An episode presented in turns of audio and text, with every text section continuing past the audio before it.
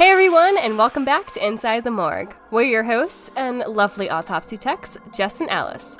This week, we're going back to one of our more recent finds. This is a show that we're obsessed with. It's so good. It's called Coroner. It really is so good. Every episode, I've only watched two episodes, but they're so good. Everyone I've watched has been amazing. So we're watching season one, episode three, titled Scattered. We'll be discussing anthropology techniques, gunshot wound findings, and we'll be getting into a crazy true crime case involving a dismembered body. So let's get into it. We open on a scene in the woods with cadaver dogs, which we've talked about before. Cadaver dogs are working dogs and they are trained to pick up and track the scent of a deceased individual. They are also known as human remains detection dogs, and these dogs will often go out into the field in missing persons cases where a dead body is suspected. So, back in the show, they find a decomposing severed arm and hand. The detective says that animals like foxes and coyotes were probably scavenging, but animals didn't dismember him. Scavengers are animals that feed on the remains of other animals or eat decomposing plants or animal matter, so they can be both herbivores and omnivores. So there are two main types of scavengers obligate scavengers and facultative scavengers. And obligate scavengers are scavenger animals that rely almost entirely on carrion, the meat and flesh of a dead or decaying matter, to make up their diet. So, vulture species are the best and one of the few examples of obligate scavengers, and most facultative scavengers are both scavengers and predators. So, they survive because they also kill other animals as well as forage for ones that have already been killed or are already just dead outside. So, almost all mammals who are scavengers are considered facultative scavengers, like lions, hyenas, foxes, raccoons, bears, wolves. I just I feel like I'm in the Wizard of Oz listing off all these animals lions and tigers and bears. Oh, Oh my. my. They're all facultative scavengers. So, in the show, Jenny Cooper picks up this severed arm. And I have to say, I was really impressed with the special effects team making this like look like a real severed arm that was decomposing, full with maggots in like the wounds. Just another reason why I love this show. I was really impressed. It didn't look fake. Because some of the scenes that we've seen, it, you can tell that it's just a piece of foam or something. Yeah, it looked like it had the look of like a slimy. I could I could feel it. Like I felt I've I felt like I could I was like I know what that feels like. Yeah. Slimy and there were maggots in there were like o- looked like open wounds of some kind and they were congregating around there, which is where maggots like to actually congregate because they like warm wet areas. So I thought I was very impressed with that. Props to the special effects team. for real.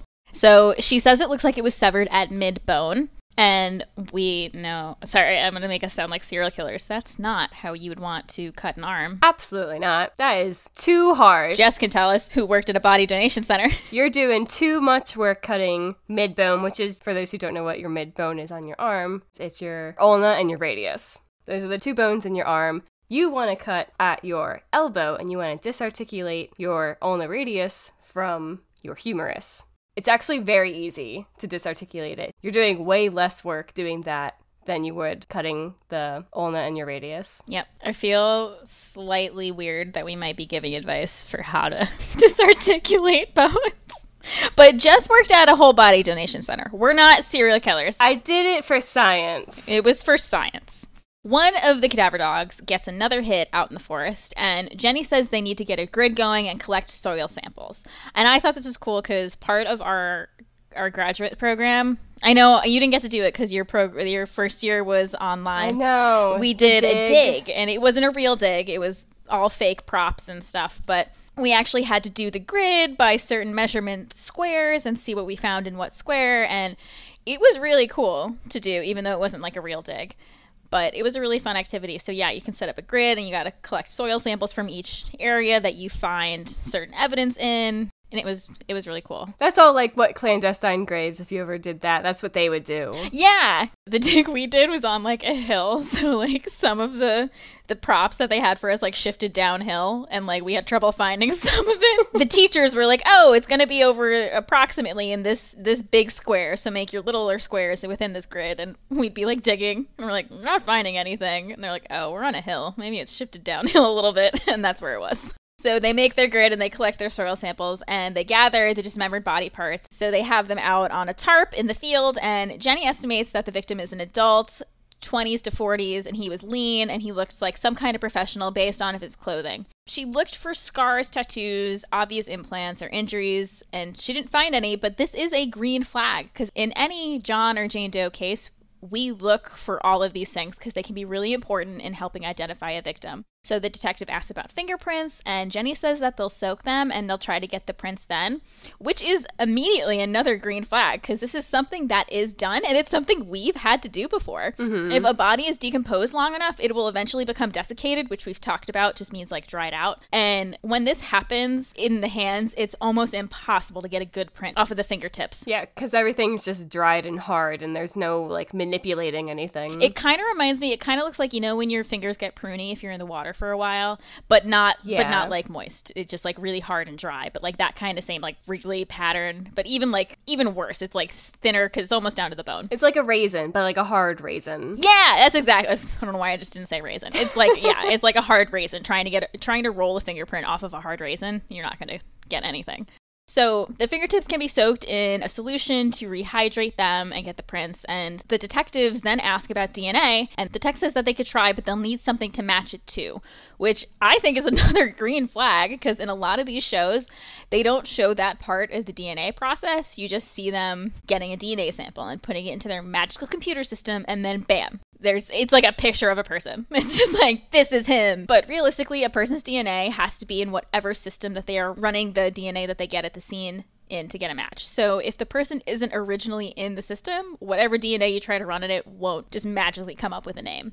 So in the morgue in the show, we see them soaking the bones, which is another green flag, and examining the bones without the soft tissue. So maceration is a bone preparation technique. It is the process of removing soft tissue from bones so as to be able to study the skeletal remains. And I just want to give a shout out because maceration is a word that I learned from the crime scene queens. We love them. Laura did anthropology and uh, in her graduate studies, and she used to have to macerate skeletal remains. And she had some fun stories about that. So we love the crime scene queens, and that's how I learned the word maceration. It's a very cool process. I've only, done it once. Yeah, I've never done it. So, soaking the bones in water will soften the tissue and allow you to scrape it off. You have to be careful of scraping it off so you don't leave any kind of defect on the bone. But yeah, so soaking the bones in water will help remove it. There are also a lot of microorganisms in the water which will eat away at the tissue, so you end up with very clean bones. This method is especially good at getting rid of tissue in tiny crevices in the skulls. So, this may be done as part of a forensic investigation, as a recovered body is too badly decomposed for a meaningful autopsy, but with enough flesh or skin remaining to obscure macroscopically visible evidence, such as cut marks. So, maceration is a form of controlled putrefaction, a stage of decomposition in which the proteins in the body's cells are broken down and consumed by bacteria in an anaerobic conditions. In the show, they find a close range gunshot wound entrance in the back of the skull and an exit out of the front of the skull, like through the forehead. Green flag because then they talk about beveling. So they notice, one of the tech notices the defects in the forehead is externally beveled, which is how they know it's the exit wound. So beveling happens in gunshot wounds. For an entrance wound, it is when the outermost layer of the bone will have a smaller defect than the inner layers. That is called internal beveling. In an exit wound involving the skull, the pattern is reversed, and this is an external bevel. Jenny asks if there is a butcher nearby, and she says that they'll need lots of bone from there to compare to their victim to see what might have been used to cut up these bones, this body. Then someone walks in with a photo approximation of their victim, which they got off of the DNA, which I unfortunately think is our first red flag. We were on such a good streak. We've talked about this before, but photo approximation is a really cool way to use science and tech and forensics and is something that we have seen done, but I have never seen it done this fast. Maybe they got it done quickly because they have more access to facilities that do this, or maybe it's because it's a high profile case, or maybe it's because it's a 40 minute TV show and they need to solve this case really quickly. I'm gonna go with that one. That's probably it. we're gonna go with that one. But whenever we've had to do this, it doesn't, it's not that quick. So Jenny brings the photo to the detectives, and one of the detectives recognizes him. She says that his wife had reported him missing about a month ago. The wife said that he was kidnapped, and they investigated it, but came up with nothing. The wife was pregnant at the time, and the husband was a computer professor at a nearby university. He was supposed to be returning to Nigeria, where he was from, at the end of the summer, but the wife couldn't fly because she was pregnant. The wife and the baby came into the office, and Jenny collects a buccal DNA swab from the baby to test against the DNA that they have from their victim to see if it's a paternal match. The wife demands to see her husband, Gideon. Jenny obviously says they can't allow that because of the state that he's in. And the wife still asks and says that she'd be able to recognize him. And Jenny says, unfortunately, not in the state that he's in. We can't allow that. The wife says that her husband was a hero who used computers to better connect marginalized communities in Africa, and not everybody was a fan of his mission, and he received many threats. He was then invited to Canada, which is where they are in the show, to come and teach students how to replicate his technology. In the next scene, we see Jenny pulling up to the university to meet the detective to attend one of Gideon's former classes. And I just want to give this scene a green flag because the detective here, Jenny shows up and he's like, You didn't have to come. And he's like, You're trying to do my gig. And I love that because this is, I think, the first time I've seen a show actually address that the ME usually doesn't go to like investigate or interrogate people or go to scenes. Sometimes they go to scenes, but like to go like interrogate interrogate witnesses. And he's like, You don't need to be here. No, yeah, like they don't need to be here. I feel like most of the time the shows are like, I want you here, like, please come along. Yeah. And this time he was like She's like rushing to get there. She's running late, and he's like, "You don't have to rush. You don't even need to be here. you don't need to this be is here. why you're. This is my job. Why are you here?" this is a waste of your time. and literally, and I was like, "That's so funny because nobody ever addresses that in the show." However, she is a coroner. She they do call her a coroner, so she's a coroner and like the forensic pathologist. So maybe she does go to scenes, but uh, or like interrogate people, but I don't know. Maybe it's different in Canada. Maybe I don't know how Canadian jurisdiction works. if we have any listeners in Canada who are a fan of the show, let us know. Please let me know. Hi, Canada. So Jenny says that she's there for Gideon's wife because the lab called last night and confirmed that the DNA from the child's swab was a match to her husband's, the victim's DNA, and Jenny was on the phone with her for over an hour while the wife was crying. They questioned the students in the class, who all have mostly positive things to say about Gideon and his wife. They even had the students over for dinner one time. And one of the students mentioned that Gideon had been threatened before by a warlord, but then he says, he's like, but that was in Africa, not here. One of the students says that he saw him the night that he died, but he had left for the night and that Gideon had stayed late. They question another professor who says that she feels guilty for all of this because she was the reason that Gideon was there. She had convinced the department to pay for Gideon and his wife to come there. This professor also says the police tried to convince Gideon's wife that he was a thief. There was a robbery of some obsolete computer equipment from a storage room that the police had tried to blame him for. So after they leave the university, Jenny says that they're going through old pathology reports because they're looking for someone who shot and dismembered a victim, which doesn't happen often. So she's seeing if there are any similar cases in the past reports. She finds a report of William Weber, who hoarded obsolete computer equipment and whose death was ruled an accident after falling from his balcony after slipping on water and landing on a planter. So Jenny isn't buying that and shows the photos to the tech, who sees that the wounds on William aren't lacerations, they are chop marks. He says that they have clean, defined edges, which a laceration would not have. So, another green flag, because lacerations, there would be a break in the skin from a blunt object, and the wound would have what's called tissue bridging. Um, it's cool. It actually looks like a little bridge, and literally what it sounds like. It's little strips of skin connecting the two sides of the wound. Yeah, there's I like have no other way to try and explain it. I'm doing like a motion with Google it, and it's just like the motion of your fingers coming together. Yes! like in your hands, like That's- fingers interlaced almost. that's yeah. it. It's like it's not a clean cut. It's not a cut. It's a tear. So it's like tearing. The skin is tearing away, and some of it's still connected. Google at your own risk. It's don't um, if you're if you're squeamish. There's probably a very nice scientific picture yeah. of it. They think whatever was used to chop into and kill William Weber was the same weapon used to dismember Gideon. However, computers and bad cuts aren't the only thing connecting the two cases. Weber died the same night that Gideon went missing. Jenny brings William Weber's computer to digital forensics. William had a home business doing virus removal and data conversion, and Lucy, the digital forensic expert, says she'll need a week to be able to find anything useful to the investigation on the computer. Jenny says she needs it by 6 tonight. I just love that. She's like, "Great, I'll be back at six. The poor forensics person is just like, "Oh, "Okay, but I told you not that. I, it's really impossible, but I'll try because this is a 40 minute TV show. they at least address they, they're owning the fact. they address that it should be a week. So they're able to get a list of anyone William Weber did business with within the last six months. And they also find something titled The God Abyss by Dylan Lee off of an old floppy disk. And Dylan Lee had asked William to get the data off of the disk, but he wasn't able to. However, Lucy was. The story was written 10 years ago, and Dylan was supposed to meet with William the night that he died.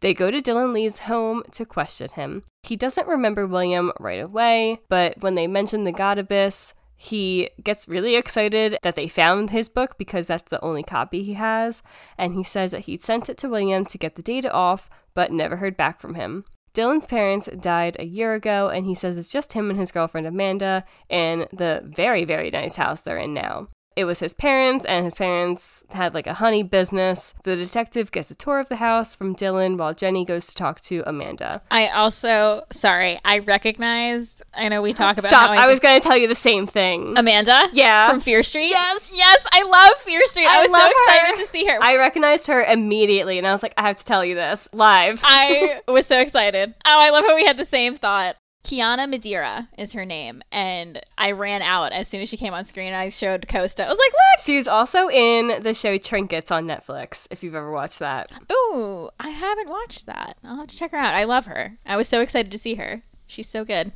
Anyway, Anyway. I love how we had the same sidetrack thought. So the detective asks Dylan about his basement, and Dylan says it's locked because it's rented out, but the tenant isn't home. Dylan won't let them in because he says he needs to give his tenant 48 hours notice, so the detective says they'll come back with a warrant, and Dylan welcomes them to, and says he'd like to know what's going on in his own basement. After the detective and Jenny leave, Amanda asks why Dylan lied and says that, that they don't have a tenant. Dylan says that he was nervous because it was just him and Amanda when they got there, and then Amanda says, and Storm in the basement. I thought Storm was like a cat. Uh, Right, I thought it was a pet, but this man, he unlocks the door, and this man, one of Gideon's former students, walks out. He's the one who was like, "Yeah, he got threatened by a warlord, but in Africa." Right? Because warlords can't travel. It's the same guy. I know. And then he said instead of like saying an actual country in Africa, he was like, "Yeah, you know, in Africa." No, and even entirety the, of the Africa. detective's like, "Africa is like a huge continent. You know that, right? It's not like a country. You're talking about it like it's a country." So Storm asks what the detective and Jenny wanted, and Dylan tells him that they were asking about, quote, some dead computer guy, and that it has nothing to do with us. He was like, "Yes, it has nothing to do with us. Now let's go convene in the basement." So yeah, the two of them walk down, and Amanda's just up there and like, okay. yeah, she's like, "That was weird." So they go into the basement and they leave Amanda upstairs.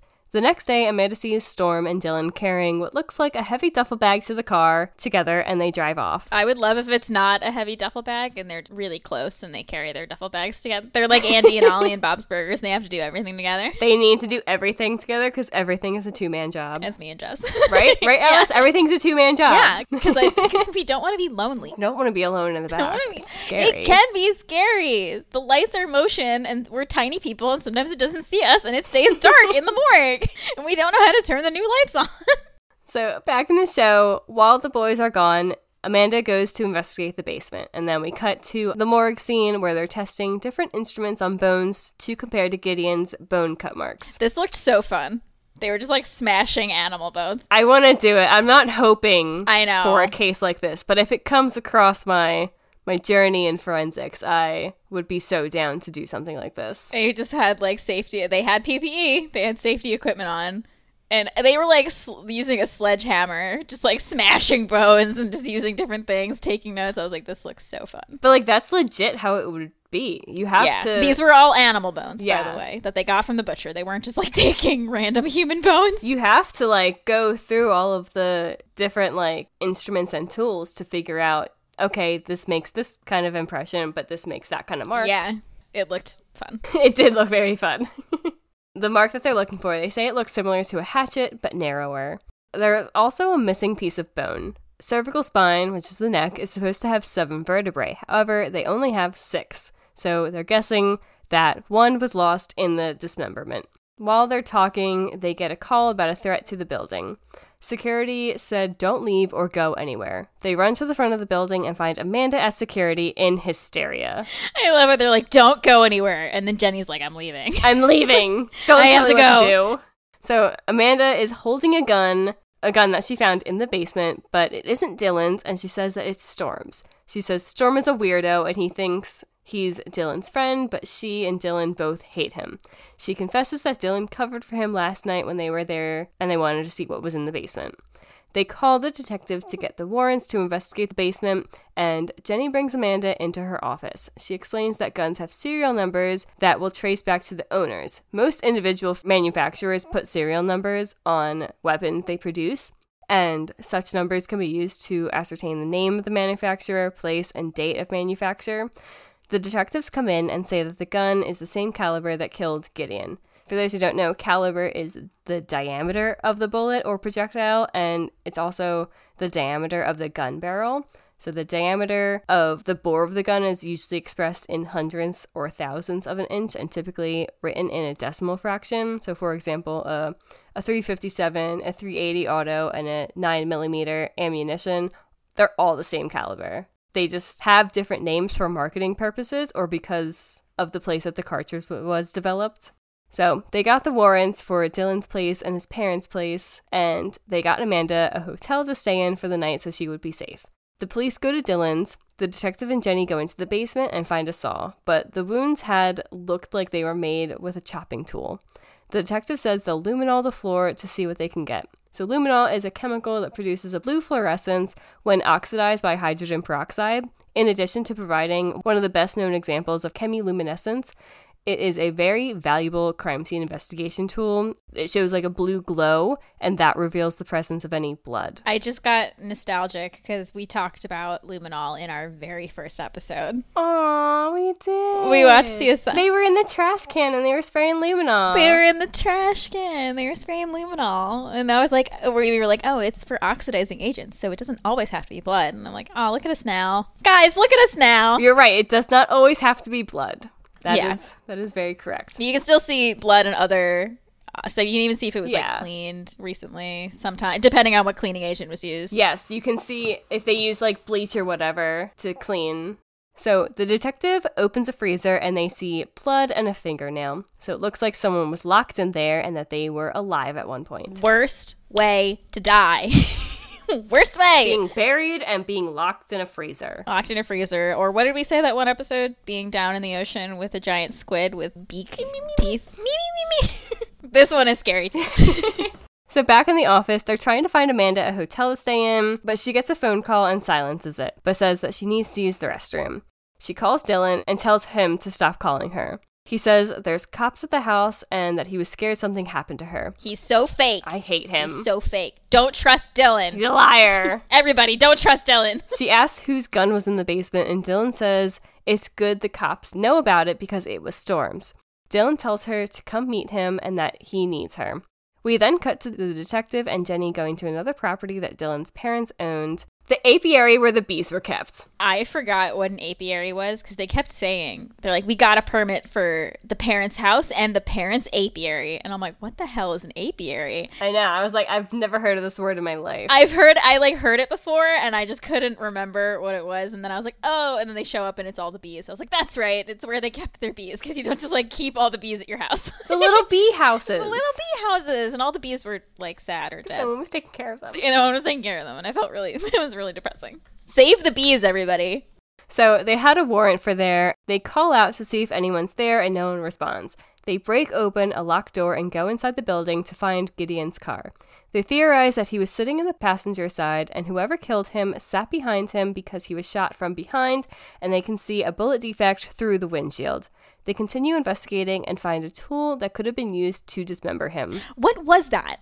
I couldn't like. It looked like a something you'd use to like chop uh, like ice out of the ground. What was it? But not, not, not it wasn't an ice pick. No, it wasn't like an ice pick. I'm I'm picturing something very specific. I feel like this is so lame. I feel like I saw it in Frozen. You know, the beginning of Frozen when they're like breaking up the Yes. ice, and they have like Yeah, they have those something like tools. that. was oh oh my god, I'm so dumb. You know what it probably was? It was probably what they used to like scrape honey or something off of Yeah. the bees. Like why? Because I was wondering, I was like, why do they have like an ice pick? Or it could have been an ice type thing because they also live in Canada, and so I don't know. But I I I didn't quite get a good look at what it was. It looked like a sharp, narrow hatchet like Mhm. type object. This must be where he dismembered him. Jenny finds more blood and the missing piece of cervical bone from Gideon and a green flag for Jenny because she wears a glove before picking up this piece of bone. The detective is going to put a bolo, so it's bolo means be on the lookout for Dylan Lee and Storm. Jenny says she'll ask Amanda for his real name, but Amanda's not answering her phone. She's nowhere to be seen at the office. We see Amanda arriving in a car to meet Dylan in the parking lot. They embrace, but when they approach the car, Storm is in the passenger seat. And then we get hit with a to be continued, which is an inside the morgue first because we're usually coming in in a bunch of drama, but now we're starting at the beginning. Yeah, and we're usually coming after the to be continued, and we have to catch up on what happened last episode. Now we need to watch the next episode. I don't think we've ever had an episode where we like had a before the drama. I know. We usually come in the middle of it, and we're like, I don't know, there's some serial killer around. well, I don't know what's going on. It's not our mo anymore. I know. Thank goodness we didn't watch season one, episode four first. We would have been like, I don't know, there's some dismemberment happened, apparently. Someone got dismembered last episode that we know nothing about. Speaking of, um, I Googled it. I Googled icebreaker tool, and I'm looking at the Ace Hardware website at a Garant Nordic 7 inch wide, 54 inch long steel sidewalk scraper. And that's what that tool looked like to me. It also kind of reminds me of like the tool that they use to scrape like plaster on a wall. Yeah. That's what yeah. It looked like that. I'm guessing it probably isn't a sidewalk scraper. It's probably more like what you're talking about, and also um, what they probably use it to scrape the honey out of like the honeycombs. Mm-hmm. So that would make sense to have in apiary. I was just immediately thought of ice for some reason. I love Disney. I just watched too much Frozen. Huge fan. Today's true crime is an absolutely crazy one that comes from Oklahoma. So, this is the case of Brendan Duran, who was murdered by Justin Hammer and Amber Andrews. Justin Hammer, 31, was accused of fatally shooting 32 year old Brandon Duran, his girlfriend's ex husband, on August 7th, 2012, and then cutting up his body and stuffing it into cement filled buckets. Hammer originally pleaded not guilty to the first degree murder charge and faced possible penalties of death or life in prison with or without the possibility of parole if convicted. They turned to the office of the chief medical examiner to determine whether the victim may have been conscious or experienced physical pain after he was shot. In order to seek the death penalty, prosecutors must have evidence that the victim suffered and his death was especially heinous, atrocious, or cruel. Hammer claimed he shot Duran in self defense after Duran kicked open the back door of his home. In a video recorded statement, Hammer claimed he shot Duran right through the eye before dragging the body into the bathroom, severing the arms, legs, and head with a saw, and placing the body parts into buckets. When Hammer asked why he dismembered Duran's body, he said, quote, he freaked out. The buckets containing Duran's parts were recovered on August 10, 2012, in a pond on Hammer's property in rural Elmore City, 65 miles south of Oklahoma City. Ackers said an autopsy revealed that in addition to the shotgun wound, Duran had three small caliber gunshot wounds in the left side of his head. Friends of Hammer testified at a preliminary hearing that they overheard his girlfriend tell Hammer that Duran beat and abused her when they were married. They said she also was upset about a custody battle over the couple's young child. Hammer's girlfriend did not testify during the hearing.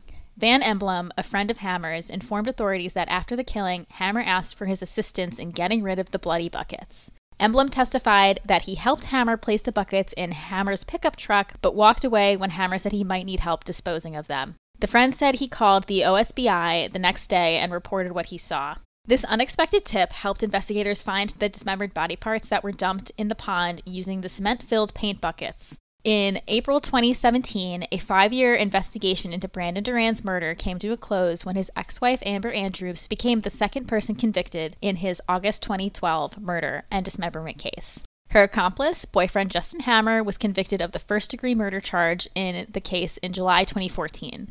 Investigators also discovered incriminating evidence at Hammer's house. Justin Hammer is currently serving time at the Oklahoma State Penitentiary in McAlester, Oklahoma, while Amber Andrews remains incarcerated at the Mabel Bassett Correctional Center in McLoud, Oklahoma. Snapped on Oxygen visited Brandon Duran's murder case in an episode titled Amber Andrews. The synopsis reads A loving father agrees to give his ex wife a chance to reconcile. When his loved ones can't reach him, an unexpected tip is brought to Oklahoma police that uncovers the toxic love triangle and horrific crime scene. Justin Hammer went on trial in 2014 after confessing to murdering Duran. Hammer said that he was acting in self defense, as we said, and described Duran as a dangerous motorcycle gang member who had threatened him. Hammer was also accused of lying to the police by the prosecution after he claimed he acted alone and in self defense when Duran just barged into his house. They claimed that he had received assistance from another person while committing the murder. In July 2014, Hammer was convicted of the first degree murder and given the life sentence without the possibility of parole. Amber Andrews' trial took place in 2017 when it was alleged that she enticed Duran to Oklahoma under the pretense of reconciliation, only to drive him to his death at Hammer's house, despite the fact that there was initially little physical evidence linking her to the scene of the crime or that she participated in the shooting or dismemberment. It was alleged that at the time of the murder, Duran was residing in San Diego, California, and had full custody of their son. Andrews allegedly wanted custody of their son. Telephone records and eyewitness accounts pinpointed Andrews' whereabouts on the day of the murder, suggesting that she had a window of opportunity to participate in the crime and had firsthand knowledge of it, meeting the state's law definition of murder. Additionally, Hammer was caught on camera purchasing incriminating items from a hardware store the day prior to the murder. Andrews, along with her accomplice Hammer, were sentenced to life in prison without the possibility of parole for the shooting murder of her ex husband, Brandon Duran, in August 2012. She also received two additional terms, totaling 17 years for two extra charges of her first degree murder conviction desecration of a corpse and conspiracy. That is a crazy case. Crazy supposed love triangle that turned horrible. I, yeah, it's, it's absolutely tragic. I don't even have words for it. That's just I can't wrap my mind around it. I can't even like fathom the idea of being able to do that to another human. And we've we've definitely talked about this before on the podcast and it's I feel like it's one of the reasons why there's so many people fascinated in true crime and why people obsess over serial killers is because we can't understand it. So we feel like the more we read about it, the more like we do we just like yeah, the more we listen to things like it, always fascinating because we can't not fascinating. I shouldn't say that. That's horrible. It's just we can't wrap our minds around it, and everybody just wants to. Everybody wants to know why, mm-hmm. and that's why I'm I'm fascinated with forensic psychology. Our brains don't work like that whose brain does where it's you're just able to do this to someone it's it's horrible that's one of the questions that i hate getting like when we have homicide cases or like we had a, dismemberment case that we worked on. Those are like big cases so people who know us like ask like oh why'd they do it? And, like i don't know. Like i, I can't. I don't want to know why. I just i do my job and i compartmentalize and i i can't think about that. Yeah. It's also it's interesting being on the fr- like this side of it now because I definitely used to be the person and I I feel bad that I used to do this now cuz now I see the other side of it is I used to be the person that would be like, "Oh my god, I want to know all the details. Tell me everything about that case."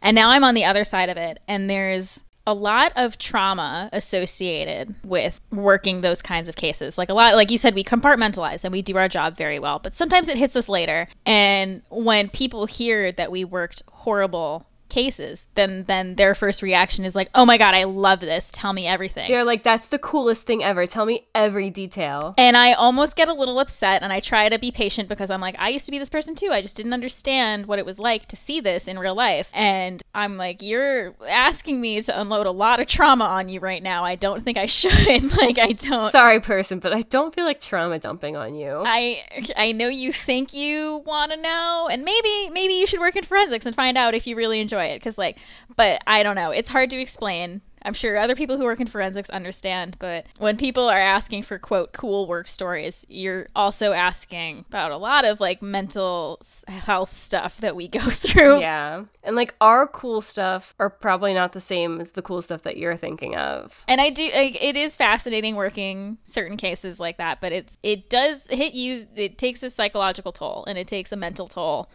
and we need mental health breaks sometimes. And we've we're we're always talking about mental health, you know us, but yeah. I think in like in the beginning when we hear like, oh, we have like this type of case coming in, we're like, wow, that's a really cool one. Cool, I get to work something like that. And then you do it and then it sits with you for a while and like, wow, I just did that. It's the adrenaline rush that like it's mm-hmm. the adrenaline of like, okay, this is a big one.